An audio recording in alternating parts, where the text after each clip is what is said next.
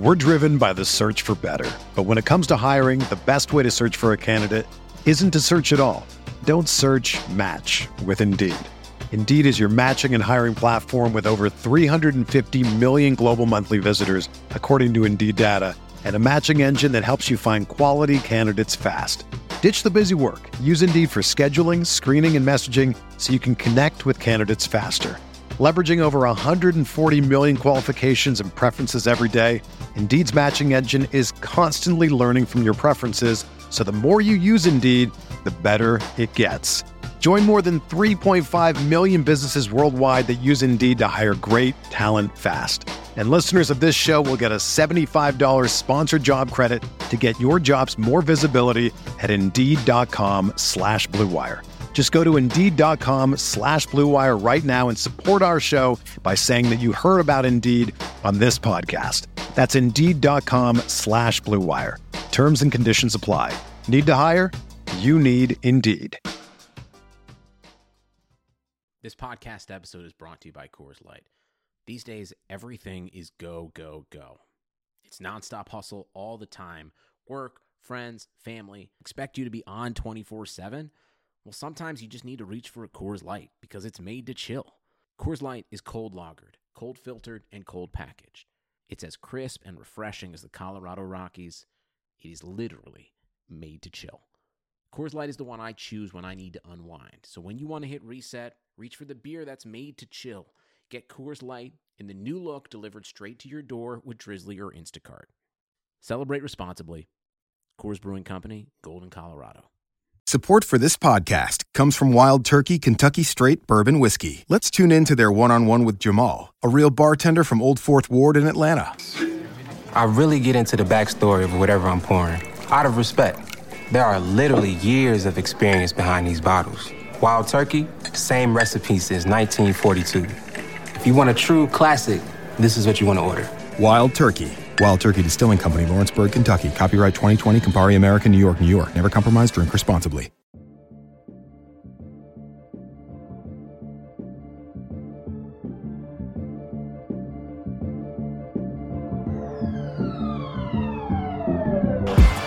Anthony for three. Puts it in. Knicks by one. To be honest, I would put myself in the same category as D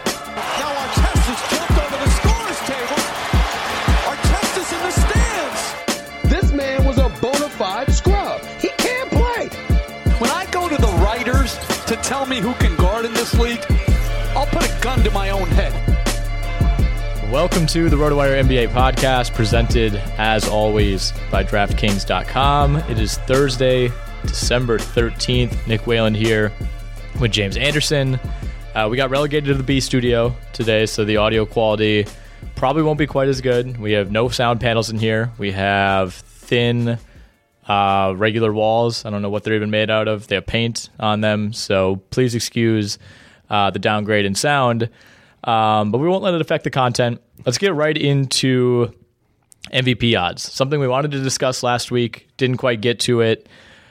Zach LaVine's at 10,000 to 1 right now. Uh, he's the final bet available uh, at the sportsbook that will remain nameless that I use for these odds.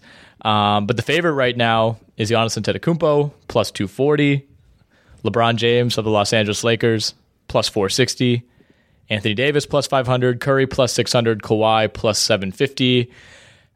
I feel like Giannis shouldn't maybe be this much of a favorite. Um, Bucks have cooled off a bit. Uh, Giannis, you know, numbers have been great, um, but he really hasn't demonstrated the improvement from three. Um, he's kind of been up and down a little bit more the last couple weeks than he was to begin the year.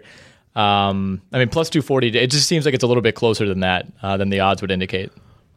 Yeah, I mean, I, I didn't think he should have been the favorite back when he was the unanimous favorite, like by everyone, like two weeks ago. Like I just I feel like people weren't necessarily watching Bucks games; they were just looking at the Bucks uh, like net rating, and just everyone likes Giannis, so let's give Giannis the MVP. Like he is not, you know, to me, I, I actually think he played just as well, if not better, last year, and it's more of a factor of the the system being an actual system where his teammates uh, are able to kind of shine a little bit, and he's got better teammates around him than he did a year ago. But like he, I don't think you can give Giannis the MVP over some of these guys. I'm honestly pretty surprised that he's still the favorite. I'm wondering exactly when the last time these odds were updated. Uh, to me, it's it's Kawhi and LeBron at like one A, one B, Mm-hmm. and then there's a kind of a steep drop off to even Giannis or or one of the Golden State guys.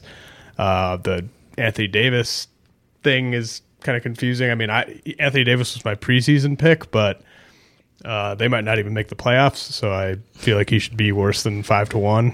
Uh, yeah, I mean, I, I Kawhi. I think if just everything sort of stays the same from here on out, I would not be surprised at all if Kawhi won because that team might finish with the best record in the league, and uh, you know he's clearly the best player on that team, and he's never won an MVP before, so there's kind of some voter, you know, voters can be like, oh, this is Right. Kawhi came and took the MVP. The anti-voter fatigue.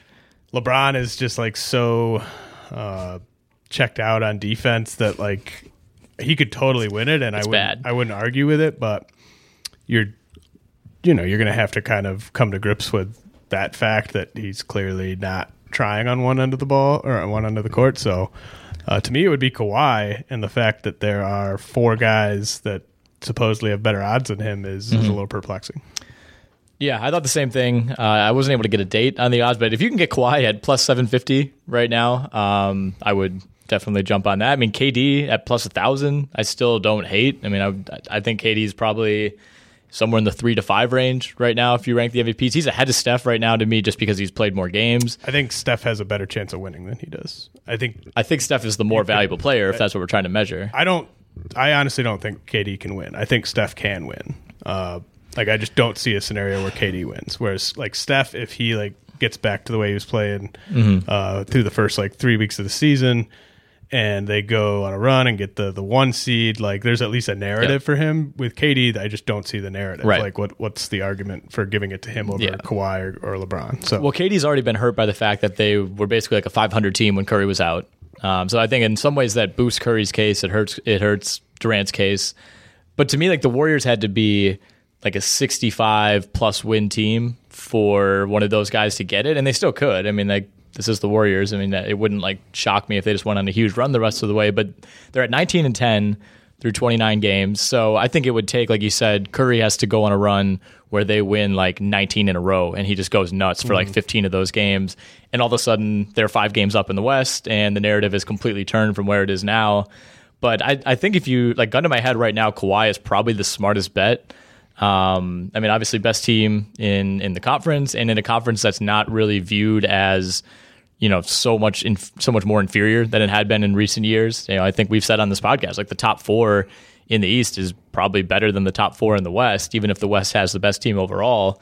Um, the only thing that might hurt Kawhi though is like last night, you know, the Raptors go into Golden State without him and dominate from start to finish. They've played really well without Kawhi this year. Um, but at the same time, you know, I, I don't think you know, unless Kawhi misses extended time and they just go on a crazy run during that, I don't think that's going to ultimately hurt him.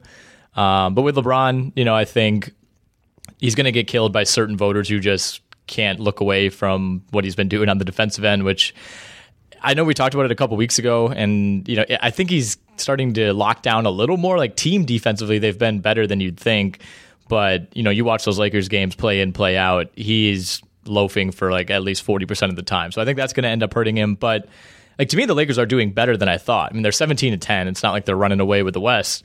But I thought this was going to be, especially through the first couple weeks of the season. Like I thought they'd be closer to 500. They're taking care of business against bad teams for the most part, which is something that LeBron's teams have kind of struggled to do in the past. Even even the Cleveland team last year.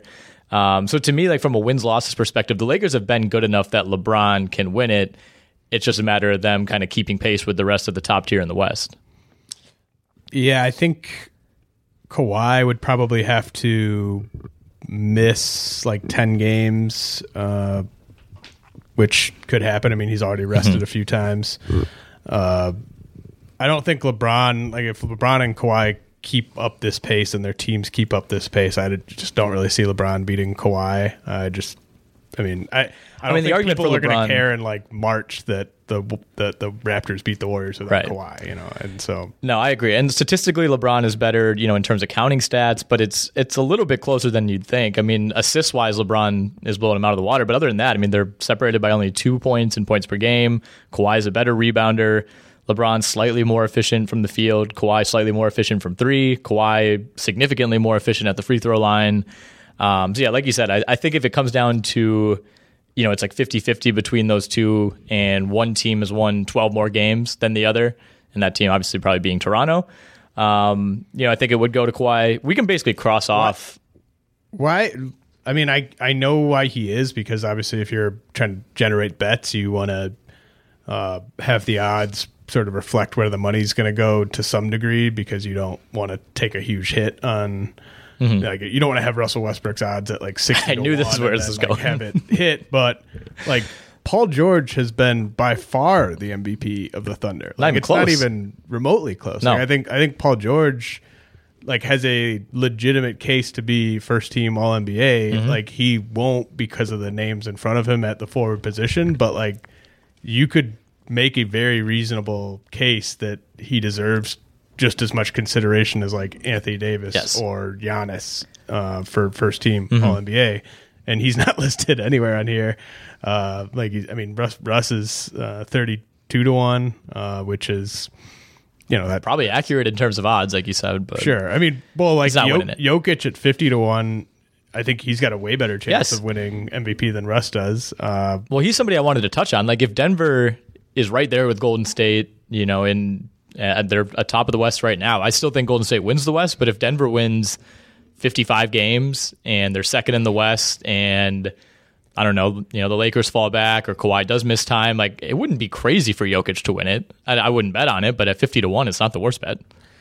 I just wish one of the kind of sad things about this NBA season is just that the like the Nuggets are really good, uh, but they've been just decimated by injuries, and like Jamal Murray didn't take the sort of step forward that we thought he would. Gary Harris was shooting way worse than we thought he would, and they're still like this Right. good. Like what? I just wish there had been a a universe or like where there was an opportunity for us to see like this Nuggets team where Jamal Murray took that step forward Yep. and Gary Harris like took kind of a step forward that you would expect and everyone was sort of healthy. Like I feel like there's like a scenario where this Nuggets team has like three or four losses at this point. Oh, no, season. for sure. And uh, you know everyone is talking about them as kind of one of the top you know three or four teams in the West, rightfully so. But they're you know nobody's really taking them serious Mm-hmm. as uh, you know top three or four team in the league like on the whole. But I think that they definitely could be uh, in that conversation if uh, they'd had a bit better luck and if you know I don't know why uh, I'm still kind of surprised at, at, at why Jamal Murray didn't really take a step forward this year. I thought he would. Uh, I don't. I mean, I think it was just bad luck that Gary Harris was shooting so poorly before he got hurt. But um, I mean, that team has a much higher ceiling than I think they've even Mm-hmm. showed so far, and they, they they're going to show up in all your like top five or six of any kind of net Right. rating you want to generate.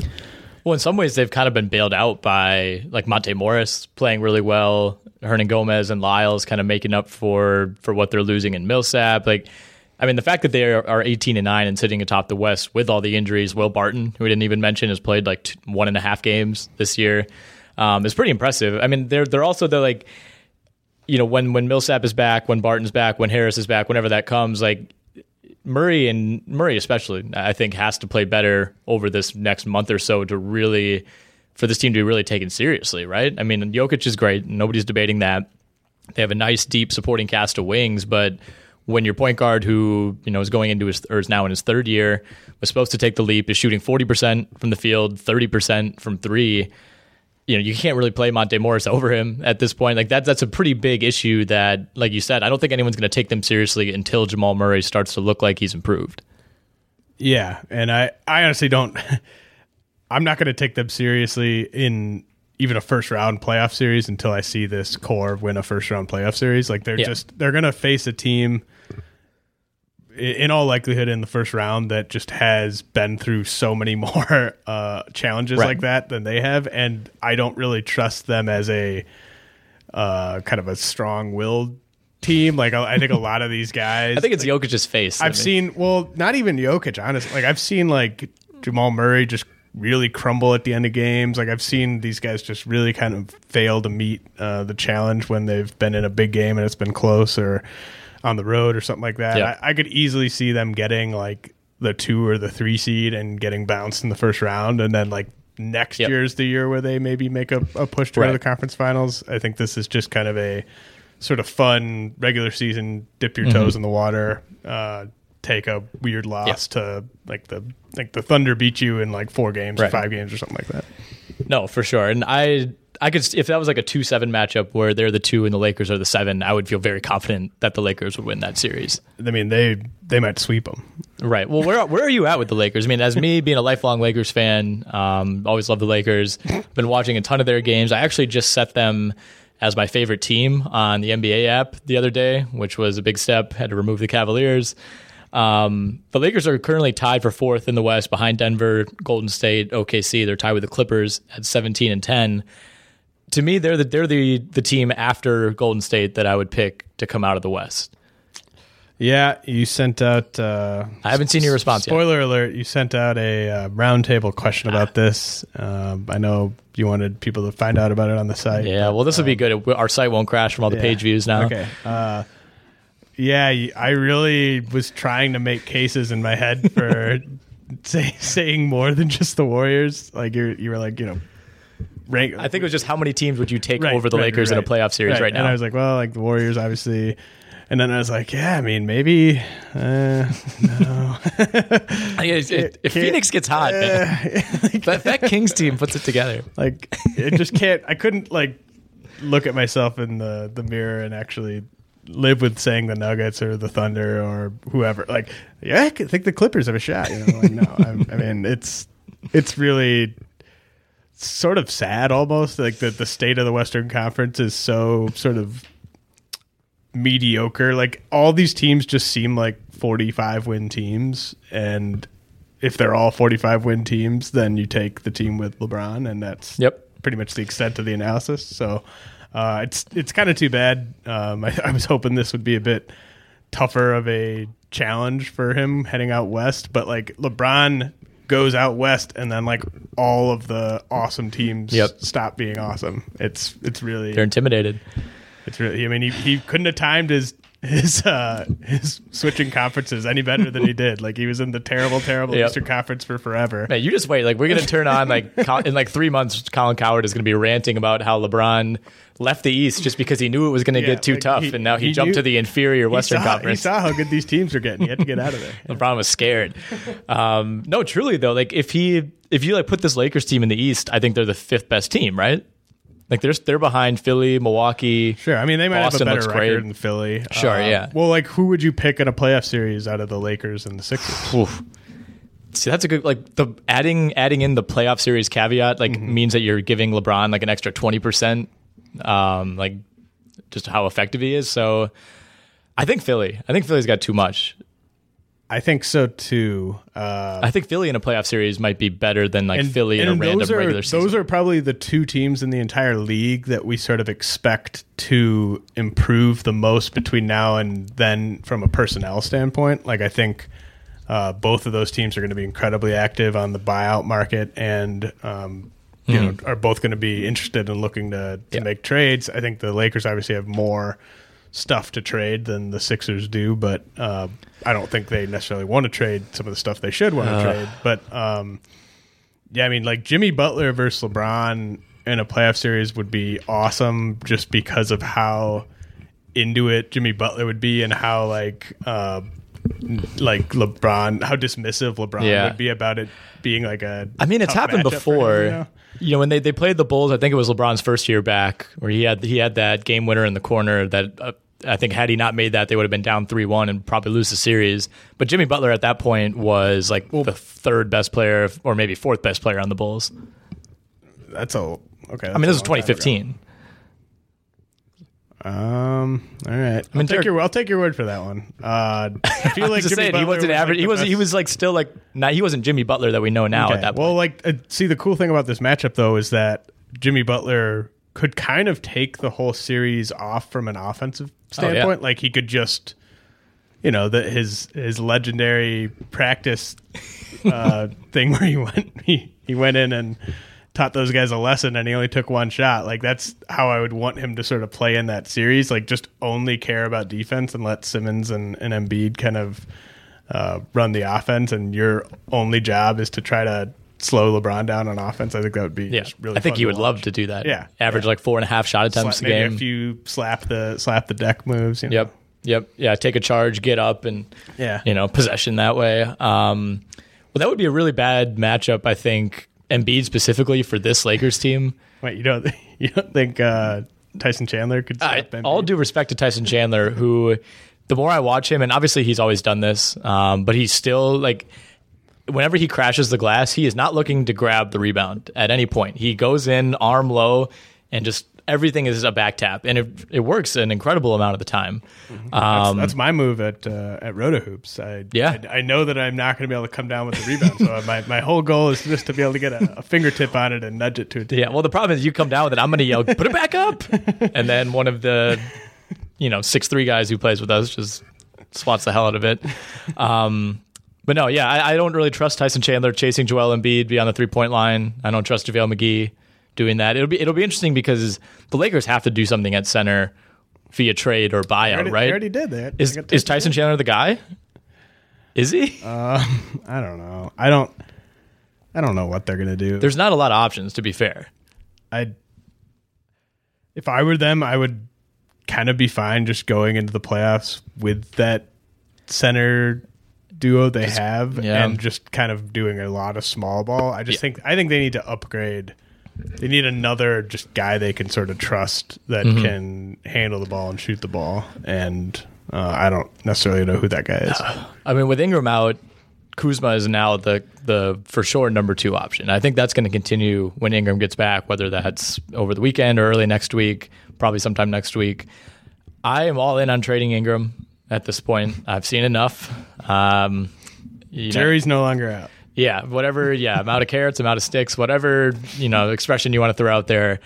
Uh, the Slender Man needs to go. Um, I did see there was a report this week that they were unwilling to part with Ingram in a trade for Trevor Ariza. Which okay, that that this is a, a situation where I'm okay with holding on to Ingram. I think very cool of the Suns to ask. Uh, the Lakers were apparently not interested in dealing Kuzma, Ingram, or Ball for a half season rental of Trevor Ariza. But again, good on Phoenix. Got to cover your bases there just in case they would have been. What about Mo Wagner? Did they ask for him? Oh well, he might be the guy. he might be the solution at center. Um, but no, I mean, I I think at this point the Lakers have to regret not willing, not being willing to give up Ingram specifically, and probably Ball even, just because he's he's been so hit or miss in a deal for Kawhi, right? Oh, I yeah. I mean, at this point, I think Yeah. you just. I mean, I, I don't know. You would have to keep listing like draft picks for Yeah, me to be like, oh, actually, no, I wouldn't do that. Yeah, yeah, yeah. Well, I mean, on the on the low post the other day, I think Jackie MacMullan was going through the reasons like why why Boston was kind of hesitant to to pull the trigger on on a potential Kawhi deal. And you know, she's like, well, the biggest one, you know, not you know his health aside, which you know, when you rewind five months ago, that was a much bigger deal. Um, it was just the contract situation and whether he wanted to be in Boston or would entertain re-signing there. I even if like even if Kawhi didn't re-sign with the Lakers, teaming up this version of Kawhi with LeBron and still having like one or two of those other really good young assets and like probably giving the Warriors like a decent run in the West Finals, like to me that risk of Kawhi walking after one year is still worth it. Because this, this team this season would be that good. You'd have two top five guys, two of the guys we just discussed as one, two in the MVP. they, instead of signing Lance and of signing Rondo, they'd sign like Wayne Ellington and uh, somebody else. Yeah, Yeah, Um, well, I remember I remember saying to you like, "Hey, man, they they signed those. They're really tradable deals. They're one year deals." Not, not really realizing that then you have to like convince uh, like a team to play that guy. Well, so Danny Ainge gets like so much credit for being this like genius who, you know, he he knew that Tatum was going to be awesome and Markelle Fultz wasn't going to be that good before anyone and and all this stuff. Like if if he's really a genius, why didn't he cash Jaylen Brown out this last offseason? Like I mean Right. that at Jaylen Brown, the type of hauls you could have gotten for just a Jaylen Brown centric package, like You could have gotten Yeah. Jimmy Butler. You could have gotten Kawhi Leonard. You could have gotten like Right. any, anything like that. And um, That's a and fun game. Could have got I- I Brad mean, Beal. Yeah, I mean, you could get really any player who is semi available via trade. They could have gotten for Jaylen Brown. So, um, you know, not They should trade him for Fultz. All right. The RotoWire NBA podcast is also brought to you by Hims. 66% of men lose their hair by age 35. But the thing is, by the time you start to notice hair loss, it's already too late. And that is why you need forhims.com, one stop shop for hair loss, as well as skincare and sexual wellness for men. Hims connects you with real doctors and medical grade solutions to treat hair loss. You no longer have to purchase male products from sketchy bathrooms of quick trips. Uh, gone are the days of buying snake oil pills, whatever those are, or any other sketchy supplements. Everything you do with Hims is quick, it's professional, it's medical grade, and they ship their products directly to your door. No waiting room, no awkward chats with your doctor. All you have to do is go to their website, forhims.com. And if you order now, our listeners will get a trial month of Hims for just $5 while supplies last. That's forhims.com slash RW basketball to get that offer. For Hims, F O R H I M S dot com slash RW basketball. Forhims.com slash RW basketball. We always bring up Markelle Fultz on this pod. No Fultz news at all. I thought we. I thought this whole thing meant we didn't have to talk about him for like a month. I was excited. Yeah, we don't. I'm just saying, like, I'm going to clarify why people are wondering, like, why we haven't talked about him because Oh, okay. we're not going to. There's a moratorium on Fultz talk Good. until he plays in a game. Is that how we want to do it? Uh, or gets traded. or there's video of him shooting. Sure, sure. Yeah, if he gets traded, we'd probably have to touch on that. Anything I guess that would sort of require a level one or level Right. two node on the site, we can talk about them then. Okay. Yeah, we'll yeah we'll earmark that at level one. Okay. Okay. Once again, this season, uh, we've partnered up with DraftKings, the presenting sponsor of this podcast, to bring you a RotoWire six month membership for free. Here's how it works. You probably heard us read this by now, but just go to rotowire.com slash DraftKings, sign up for a new account, and make a deposit of at least $10, 10 American dollars. That's right. At this point, you'll get six months of access to all the tools and sports on rotowire.com. That includes our optimizers, all of our DFS tools, weekly rankings, premium articles, full season draft software, outlooks. You guys just put, what, 800 baseball outlooks on the site earlier this week. That's gotten a great reception. You get all that for $10. You can then enter it into contests on DraftKings and win even more money. If you want access right away, go to rotowire.com slash DraftKings. Just follow the instructions on that page. Again, it's rotowire.com slash DraftKings. Eligibility restrictions apply. New DraftKings users only. See DraftKings.com for details. Uh, Patino Watch. I want to renominate Jim Boylan. I know we touched on this last week. Things have gotten even worse since then. Um, We kind of, I mean, we sort of said that they might, and they got so much worse. Way they got way worse than I thought. Way faster than I thought. within Like, 24 hours of the podcast last week, there saw- was a mutiny. Um, I thought that there was going to be maybe a thing where, like, you know, ten weeks from now, they they're maybe firing Boylan because like the players have just completely quit Right. on him. But like, uh, yeah, I mean it. Uh, well, I think we asked the question of like, has has a team ever fired two coaches in one season? And off the top of my head, I, I just can't think that that has ever happened. Yeah, there, I'm sure there's you know tons of teams that have fired like a coach. Suns have come close in several recent seasons. they would be my bet if any team has. yeah, I mean, I think the, a ton of teams have obviously fired a coach, hired an interim, and then not brought the interim Mm-hmm. back. But we're not talking that. We're talking two in season firings. um, Well, yeah, I mean he he's uh, very fireable. He's imminently fireable. I Yeah, would say super Uh, I- fireable. I just don't think that they. I mean, it's almost kind of one of those things where you just don't want to go through the hassle, right? Yeah. Like you're just kind of like, uh, well, if I fire him, then we got to do the whole interview thing, like, Paperwork. deal with it. Yeah, like we have to interview some guy. Unemployment. Yeah. Um, but well, what about this one for you? Like, how? What would the Houston Rockets record have to be in like a month for D'Antoni's job to be in, in jeopardy? See, I thought about him last week, but I feel like he's he's Morey's guy, right? Like it would almost have to come from their new owner.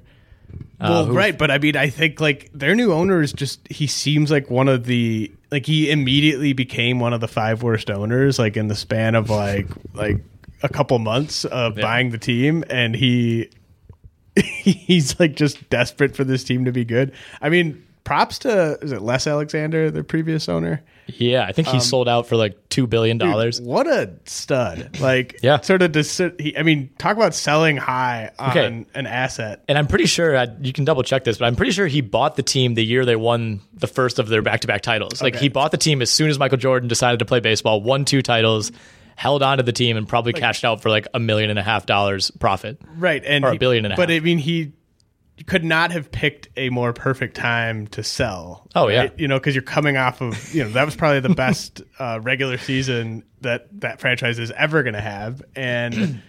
He sells it, and then they just like how much is the valuation of that franchise? I bet it's not even worth two billion. Like if you had like Forbes, because Yeah. like you have that Chris Paul contract, which is already one of the worst contracts in the league. Uh, like you're you're stuck with the Harden, Mm-hmm. Chris Paul, Capela trio as your three most expensive guys, and you don't have any. You've traded all these draft picks. Like Mm-hmm.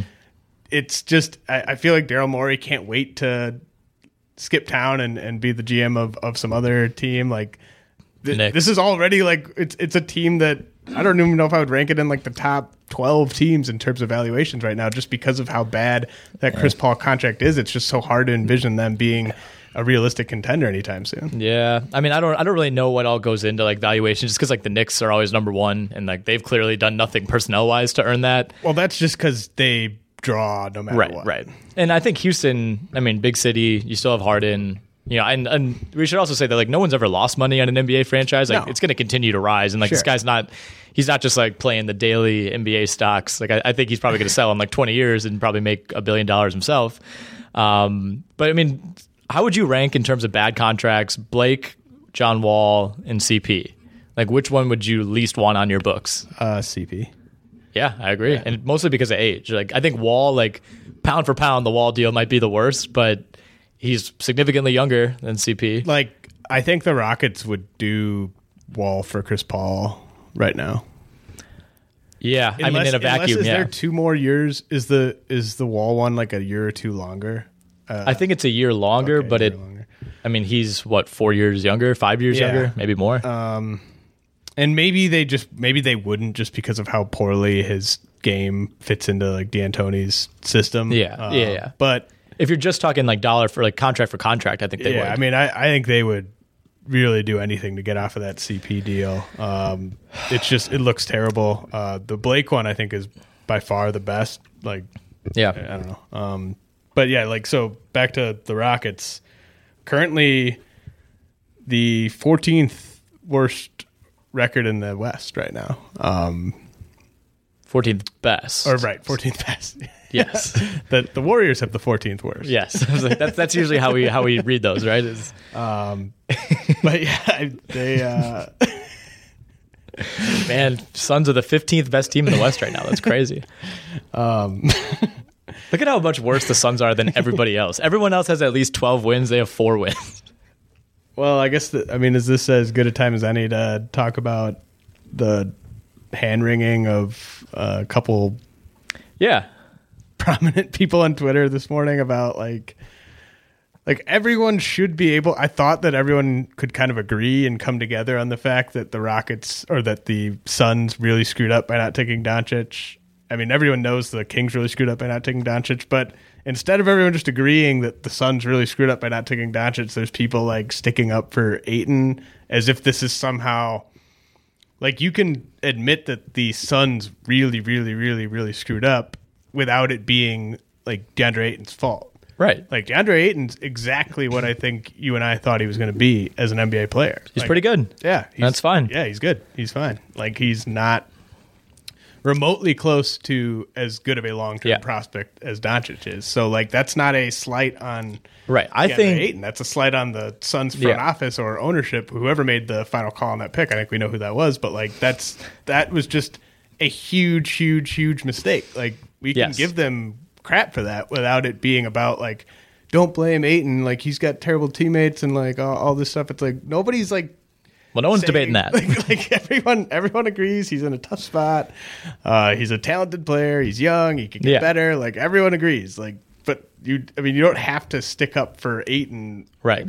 I mean, you can just say terrible, terrible move by them to take Ayton, Yeah. and it's not about Ayton at all. No, exactly. It's a terrible move in the same way that it was a terrible move for the Lakers to take Lonzo over um, Jayson Tatum. Yes, right? And I think it's kind of similar. And like Phoenix is like, you know, one, we like you said, we know who's making the decision. University of Arizona grad takes University of Arizona center. A very defensible pick at the time. Like it wasn't like it was a crazy decision. Well, I I mean, but that's the thing though. Like, there were certain like draft analysts who like refused to say that yeah, it was a bad move to pass on Doncic. Like, I I thought it was a terrible move to not take Doncic one. Like, and that's okay. There were like enough people saying that that like it's not. I just I don't like the idea of like everyone just being like, oh, you know, what were you, what were you gonna do? You know, you Yeah. got Ayton sitting there, like, got to take him, like, or or that's a that's a fine pick, it's a fine Mhm. pick. It's like it's no, it's it's kind of like, um, I mean, it's different, but it, to me, it's kind of like the Durant Oden thing, where like there were enough people saying take Durant over Oden, where you don't just get the free pass Yep. for making the wrong choice right. there. No, I think I think that's a really good analogy. Like even if even if Greg Oden stays healthy, how many people are going to say he's a better pick than Kevin Durant or even close? You know, like Oden, if he stays healthy, is probably a five or six time All Star who's never a top five player in the NBA. A very good center, probably in some ways similar to Ayton, almost a reverse. You know, where he's really dominant on D and always a pretty good offensive player. Whereas you know Ayton, I think will probably develop into an okay defensive player, good offensive player. Um, no, I think that's that's a really good example. Probably a better example than Lonzo and Tatum. But the reason I brought that one up is I think part of it for Phoenix was we have no big guys. We already have our franchise guard in Booker. Why why take another guard and not really factoring in one that Doncic can play like four spots, two that the NBA the way things are going, you don't just need one guard and you're good. like and Devin Booker, you know, he's a pretty good playmaker, certainly a better playmaker than most people thought he would be coming out of college, but the like the the argument that those two wouldn't mesh is just so wrong in in so many ways. Um, they would have they would have meshed too well, right? Yeah, exactly. The, the Suns would have been too good this year. Um, I mean, so like, if we could redo the draft, this is like my favorite thing to do. Um, if we could redo the draft right now, you know, now that we know everything and we have almost two full months of the NBA season under our belt, we know who goes one. How how far does Ayton slide? Does he still go two? Would- I would take Jaren Jackson over him. I think most people would, right? I mean, a- anyone who wouldn't is is a fool. Uh, that's it's like Jaren Jackson in most drafts. I would say would be the number one Yeah. pick. Like at two months later, like I mean, And that's think- saying a lot for a guy who's averaging 13 and 4. yeah, I think it's close. Like Jaren Jackson to me is closer to like Donovan Mitchell and Jayson Tatum. Yeah. like he's in that conversation. Like Luka's just uh, in a different conversation. Um, so yeah, Jaren Jackson two for sure. I would say Luka is is Simmons and Jackson is Mitchell. Where like last year, you know, if you're a smart basketball person, like everybody was like, okay, I would rather have Ben Simmons, right? Like Donovan Mitchell's really really good, but Ben Simmons has the potential to be like all time good. And I, th- you know, I think this Yeah. applies too. Like Jaren Jackson is going to be really good, but I think Doncic could be even an, another level higher. Um, yeah. Uh, I mean, I think he. I. I think Doncic is going to be better than Simmons just because of the the shooting Sure. uh, issue. But so I think three is where it gets really really interesting Yeah. because um, you can even kind of start making cases like down the board. Like you can start making cases for guys sort of in that uh, like seven to you know seven to Kevin Huerter range. you know? Yeah, well, I, I think Ayton's still three. Like we shouldn't we shouldn't like trash him too much because he's been pretty damn good. Like he's Well- probably been better than I thought he would be. from a I think ah, man, I I might take uh I might take Gilgeous-Alexander Okay. and Wendell Carter over him. Okay, I think those are the only two. Just because just from a like NBA like for fantasy like sure whatever you want to have and two or three that's fine cuz you know he's going to be a double double machine it's going to be great.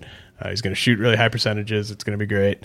Uh, but like in terms of just winning games I mean, can you imagine just how decimated he would get in a playoff series by even a mediocre pick and roll team? Like it would just be, it would almost be kind of sad, like where you had to keep watching him try to defend Yeah. Pick and rolls, and you sort of felt bad. Like, can, could someone just take him out of the game, please? Like, Right. This is enough's enough. Put in Richaun Holmes. yeah, well, I mean, luckily, I don't think we're going to get to that point. No, I, I don't think. we'll- I don't think think we'll see that. The Suns are going to have to go on a real run here. it becomes more and more baffling that they beat the Bucks like two weeks ago. Yeah, I don't know how that happened. The Bucks have taken some sneaky bad losses. Oh I'm, I'm boy, sort of have surprised they. like that their net ratings where it's at. Uh, like they're still kind of by far the the best net rating in the league. But yeah, um, uh, whatever metric best basketball reference uses to predict who's going to win the title has the Bucks with a thirty percent chance. That's the highest by far. Well, hey, look, Warriors are at like six percent. so, yeah, that season's over. Um, well, I mean, part of the reason the Bucks have, I wouldn't say swooned because like they're still the second best team in the East. Um, but like Khris Middleton has been after a pretty nice start to the year has been like legitimately bad for like a good couple weeks here. So no is it- more. Go ahead. well, do you think it's a? Or go ahead and say the numbers. I was going to no more than 20 points or no more than 17 points, excuse me, in any of his last six games. Over that span, he's shooting 29% from the field. He is shooting 29% from three, and he's turning the ball over almost three times a game, and he has 2.7 assists per game, averaging 12 points during that span. Uh, and all this is to say that I think it's going to leave the Bucks. I mean, he'll he'll come out of this eventually, but if you're going to pay this guy the max and he's going to be your second best guy for the duration of, you know, your basically the prime of Giannis's career, his like pre-prime into his prime, I I don't know. I mean, I feel like I, I'm a little bit concerned about how they're going to have to play this in the future because if you don't pay Khris Middleton, there's not just another better player out there who you can pay instead. And if you let him walk for nothing, you know, you're re-spending that money on kind of like a bunch of role players who aren't quite as good as him, but maybe, you know, some of the parts. I like they're just in a really tough spot, I think, with Khris Middleton specifically.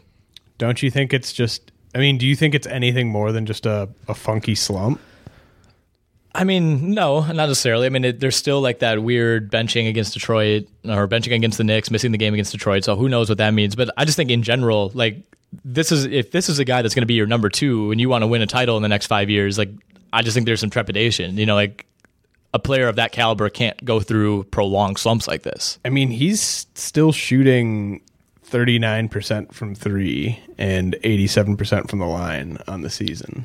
Like, it's not, to me, it's, I, I, I'm not really worried about Khris Middleton that much at all. I think it's just kind of a, like, we'll look up in two weeks from now and, like, he'll be back to just what he was. Sure. Uh, I think that you're right in pointing out that that's why they've taken some of these weird losses is because his usage has um, jumped up, and when he has like a rough game like that, uh, it really kind of messes up their their offensive flow. Um, but I I'm not really worried about that. I I guess to me the more interesting question is just like does this like do they have to pay him the max and like if they don't like how far below the max Right. does his Well, does someone else pay him the max too? That's the other thing.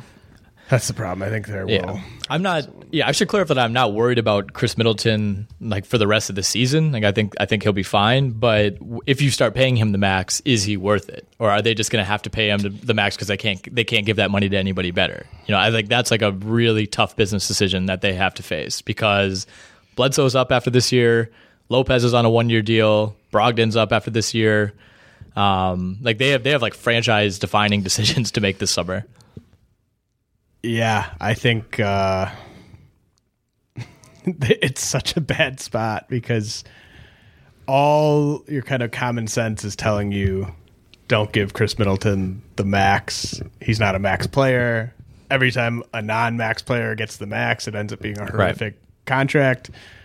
And then your other common sense is well, like, if we don't sign him, like, our odds of retaining Giannis go down, what, like 30%? I don't know. I mean, it depends what you do with that money, but like, you, there's just not another superstar lining up, you know, to to Well, come to you're Milwaukee. trading, you're making moves like this, the George Hill trade, where you're, you know, not like crazy good assets, but like it, you're, you've been kind of unloading some assets in the past couple years to sort of make this core better. So then all of a sudden, if you don't keep this core together, then you don't have the assets to improve it, other than just signing someone else to a bad contract.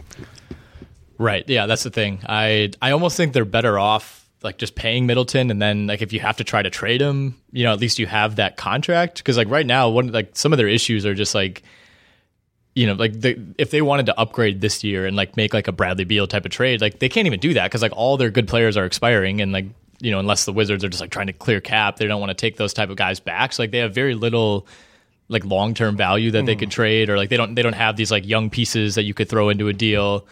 So I guess in some ways, it, like you would just have that that asset that would be tradable. But I also think if you're the Bucks, you're not signing Khris Middleton to the max with the thought of like, well, hopefully we can trade him in a year in the back of your mind. I think the.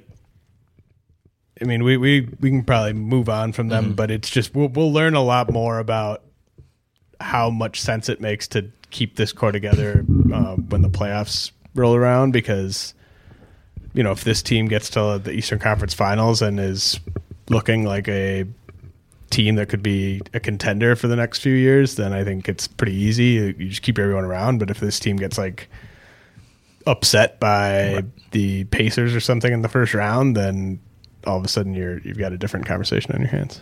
I forget who I was talking to about this, um, but the the conversation of like, what if the Bucks could get Boogie Cousins at a slight discount next year came up. It's like that. That's almost like the type of player you'd have to target. Like you're not the Bucks aren't going to like try to go out and get Kawhi. You know, like that's just not on the table. But like some sort of deal like that where you get there's this like random circumstance where this really good player maybe becomes available to you at a discount. You know, after this half season with the Warriors. Like I don't just I'm just going to throw that out there. I don't know how it would work money wise. What kind of money he would even want. I would basically just go to Giannis and say, "Would you rather have Khris Middleton or Demarcus Cousins?" Yeah, and Giannis would be like, for "Who?" some, if he for some reason says Demarcus Cousins, then I think you entertain it. There you go. Um, okay, a couple more quick things and we'll wrap up. If you swap Steph Curry for Jamal Murray, uh, would the Nuggets win the title? Oh, I misread that question. Would the Nuggets win the title? I thought you. Well, I mean, or, or with the first. Warriors. I mean, that's that's kind of the same question. Um, Or maybe this opens the door for the Lakers. uh, man, I think it's it's a fun question either way. I think it's probably slightly more fun with the stuff on the Nuggets. Do they win the title? Um, The converse, of course, being would the Warriors still win it with Murray? Right. Uh, I would. My answer for like if you put Murray on and took Steph off, I don't think they go into the finals as the favorites. I think like if they were playing the Celtics or the Raptors, I think it would be close to like a pick 'em in Vegas, and they might be slight underdogs, but they would be in with like a, a, a you know a legitimate fighting chance. Yeah, I mean, you're still going into the finals with KD, Right. Clay, Draymond, Um, and Jamal Murray is your fourth best player. I mean, the problem is like Draymond's really fallen off in several areas. Their bench is terrible. Their you know, Their benches, big- their big, men are is terrible. What did Uh, Jordan I mean, Bell, by the way? Like, what? Ha- I thought he was going to be so good. He was Yeah. taking a huge step back. yeah. Um, I do think like I honestly think they get it, it's Steph is a little. I think he's underrated right now in the NBA. Like I, I do think that the rest of that team, other after like Clay and after Durant and uh, you know qualifications that Draymond is still really good on defense and is a really bad shooter this year. Like there's they're not a juggernaut team if you take Steph off. I think they're a team that's got enough talent to win, but um, you put Steph on that Nuggets team. I guess it just sort of depends how quickly they can learn to do what teams do with Steph, you know? Like Right. can they overnight just turn into that thing where like everyone's kind of playing off of mm-hmm. the space that he creates? In theory, that should work well with Jokic. I mean, I think, like you said, that it wouldn't just be a plug and play. Although, if there is like one plug and play guy in the league who can make it work without like a single practice, Would- it's probably Steph. Would a healthy would a healthy Nuggets with Steph instead of Murray be a better statistical offensive unit than the best Golden State offensive unit we've ever seen? Like, Like I- with Curry, yeah, because I think that Uh. I think the defensive drop off from like playoff Warriors to Yeah, yeah. playoff Nuggets would be substantial, but like that offense could just be the best offense the Right. league's ever seen. Oh, if yeah. you put Steph in. And Well, I mean, just out. just like the upgrade. You know, obviously, so much of Draymond's defense or value is derived from defense and intangibles, but like the the upgrade of having a shooter who can pass just as well, if not better, than Draymond, like at the center spot, I think would be big. Yeah, I mean, it's it's tough to project. Like, I don't know what that offensive rating would be, but I think there's a pretty strong argument. That I think that uh, my answer is yes. I think Okay. the Nuggets would be the favorites with Steph. I think the Warriors might be the Vegas favorites, like right after the trade. But I think as the season went on, the odds would kind of swing towards the East. Um, Yeah, well, hopefully it happens. I mean, we'll see. I don't, I don't, I don't know that Curry's on the block. Uh, I think Denver probably. Who says no? Um, probably the Warriors. Um, how much stock are you putting into the return of Cousins? By the way, it sounds like it might not be now till like January, February, but like that's just like I'm of the full belief that even without him, the Warriors win the title. Even though their supporting cast is, is probably as bad as it's been since like 2013. Um, but like I, I feel like we kind of keep forgetting that a top 15 player is coming back to this team pretty soon, even if he's not quite fully what he was like last year before the in injury. Terms of, I don't think he's top fifteen in terms of wins and losses. I think he's very comparable in terms of overall impact to like Jimmy Butler. I disagree. He was putting up like 27 and 13. I just don't think there's any evidence that the best version of DeMarcus Cousins actually helps you win like meaningful basketball games. Um, Okay, I So mean I he's think in the he's- same tier as Jimmy Butler.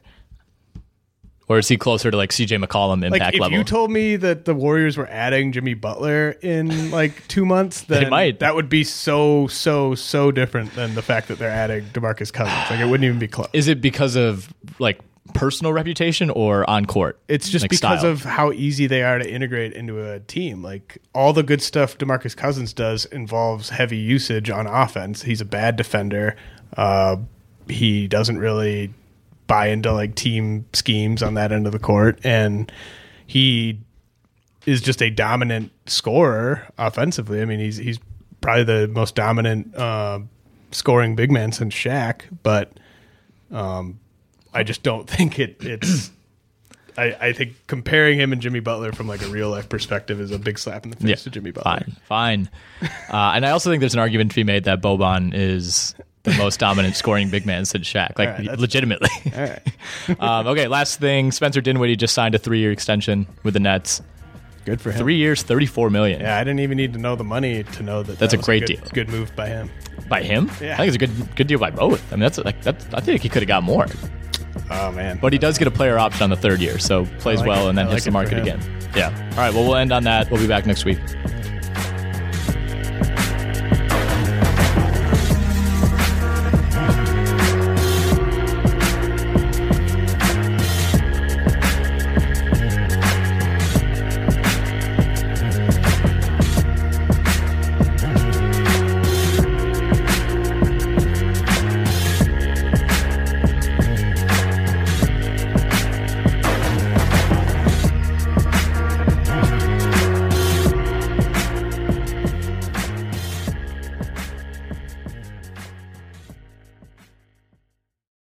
Everyone is talking about magnesium. It's all you hear about. But why? What do we know about magnesium? Well, magnesium is the number one mineral that 75% of Americans are deficient in. If you are a woman over 35, magnesium will help you rediscover balance, energy, and vitality. Magnesium supports more than 300 enzymatic reactions in your body, including those involved in hormonal balance. From functional medicine doctors to mental well being and female hormone experts, we all know that magnesium is the one mineral to improve all aspects of well being and health. But which one? Magnesium Breakthrough from Bioptimizers, the trusted choice recommended by leading experts with seven best absorbed forms of magnesium to ensure your body receives the support it needs for overall well being. Go to bioptimizers.com slash balance today and use code BALANCE10 for 10% off. Support your journey to wellness at B-I-O-P-T-I-M-I-Z-E-R-S dot com forward slash balance. Magnesium Breakthrough from Bioptimizers, your foundation to optimal health and vitality.